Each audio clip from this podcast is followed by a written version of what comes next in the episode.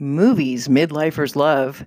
Hi, it's your host, Alexis Ray, and I am so excited to present to you a really fun, upbeat, sort of Siskel and Ebert, but for midlifers who love movies and the movies they love type of podcast. It will be really quick, literally 15 minutes, I hope. And I can't wait to share this with you because when I'm scanning through Netflix, I know I could use somebody's insight on something like The Big Chill, which is such a great movie. Uh, to revisit that and uh, the old fa- favorite, of course, Forrest Gump. But what are your favorite midlife or I know you're out, there. I know you're listening. What are your favorite movies? Uh, I would love very much to hear that and possibly even put you on the show to discuss the review a la Siskel and Ebert, but not. Let's do this. It'll be a lot of fun. Thank you so much. And I can't wait to hear from you. Bye bye.